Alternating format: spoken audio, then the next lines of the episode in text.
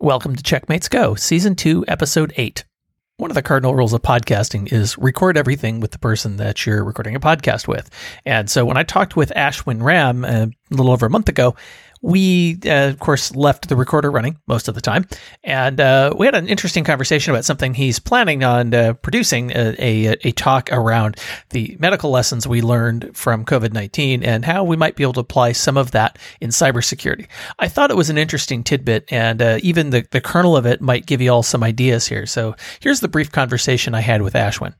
So this is just a brain dump that I, that I've done, where um, uh, I'm going to put together something which um, you know, the the lessons that we're learning and the lessons we should have learned from COVID nineteen and how to apply that in in in the cybersecurity space, uh, and maybe even learn from the way things didn't go so well, and then translate that into cybersecurity world and why it's not going well. So, for example, things like you know personal hygiene, and then you know how we can relate that to zero trust.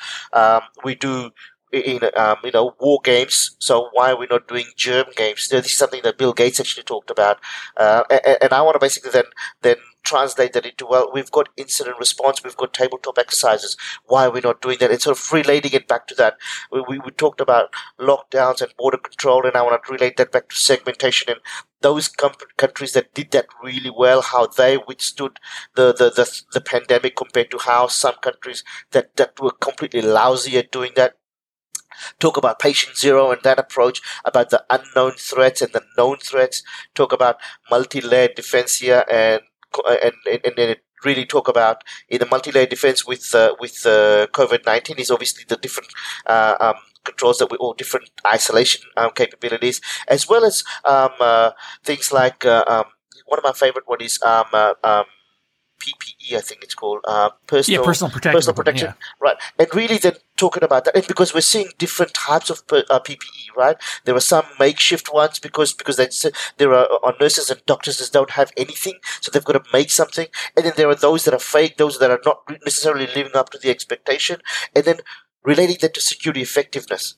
and how how in the cyber world we look at this from a security effectiveness point. So really trying to take the the, the, the current hot topics in, in, in, in the pandemic world and relating that to the cyber world. What are your yeah? I think it's I think it's I think it's a great topic actually, um, and it's it makes it makes it a little more relatable. But uh, yeah, and it's funny with the masks. It's I, have always kind of thought of it, it's like yeah, you know the masks the masks aren't perfect, but but you know whether you use N95 masks or not, they're uh, they provide a level of protection, right? And it, and it may be that it you know if you if you have a makeshift mask and you wash your hands and you do all these other things, that your your risk of of getting COVID nineteen from somebody is much lower than if you didn't do those things. So, and that and that you could actually talk about it. you know, it's like okay, maybe a makeshift mask isn't so great on its own, uh, and then ninety five mask might be better. But if you do these other things in combination, then now you've got a multi layer defense, and you're and it's much more effective as a result. Correct, right? correct, correct. And also just talking about things like business continuity, right?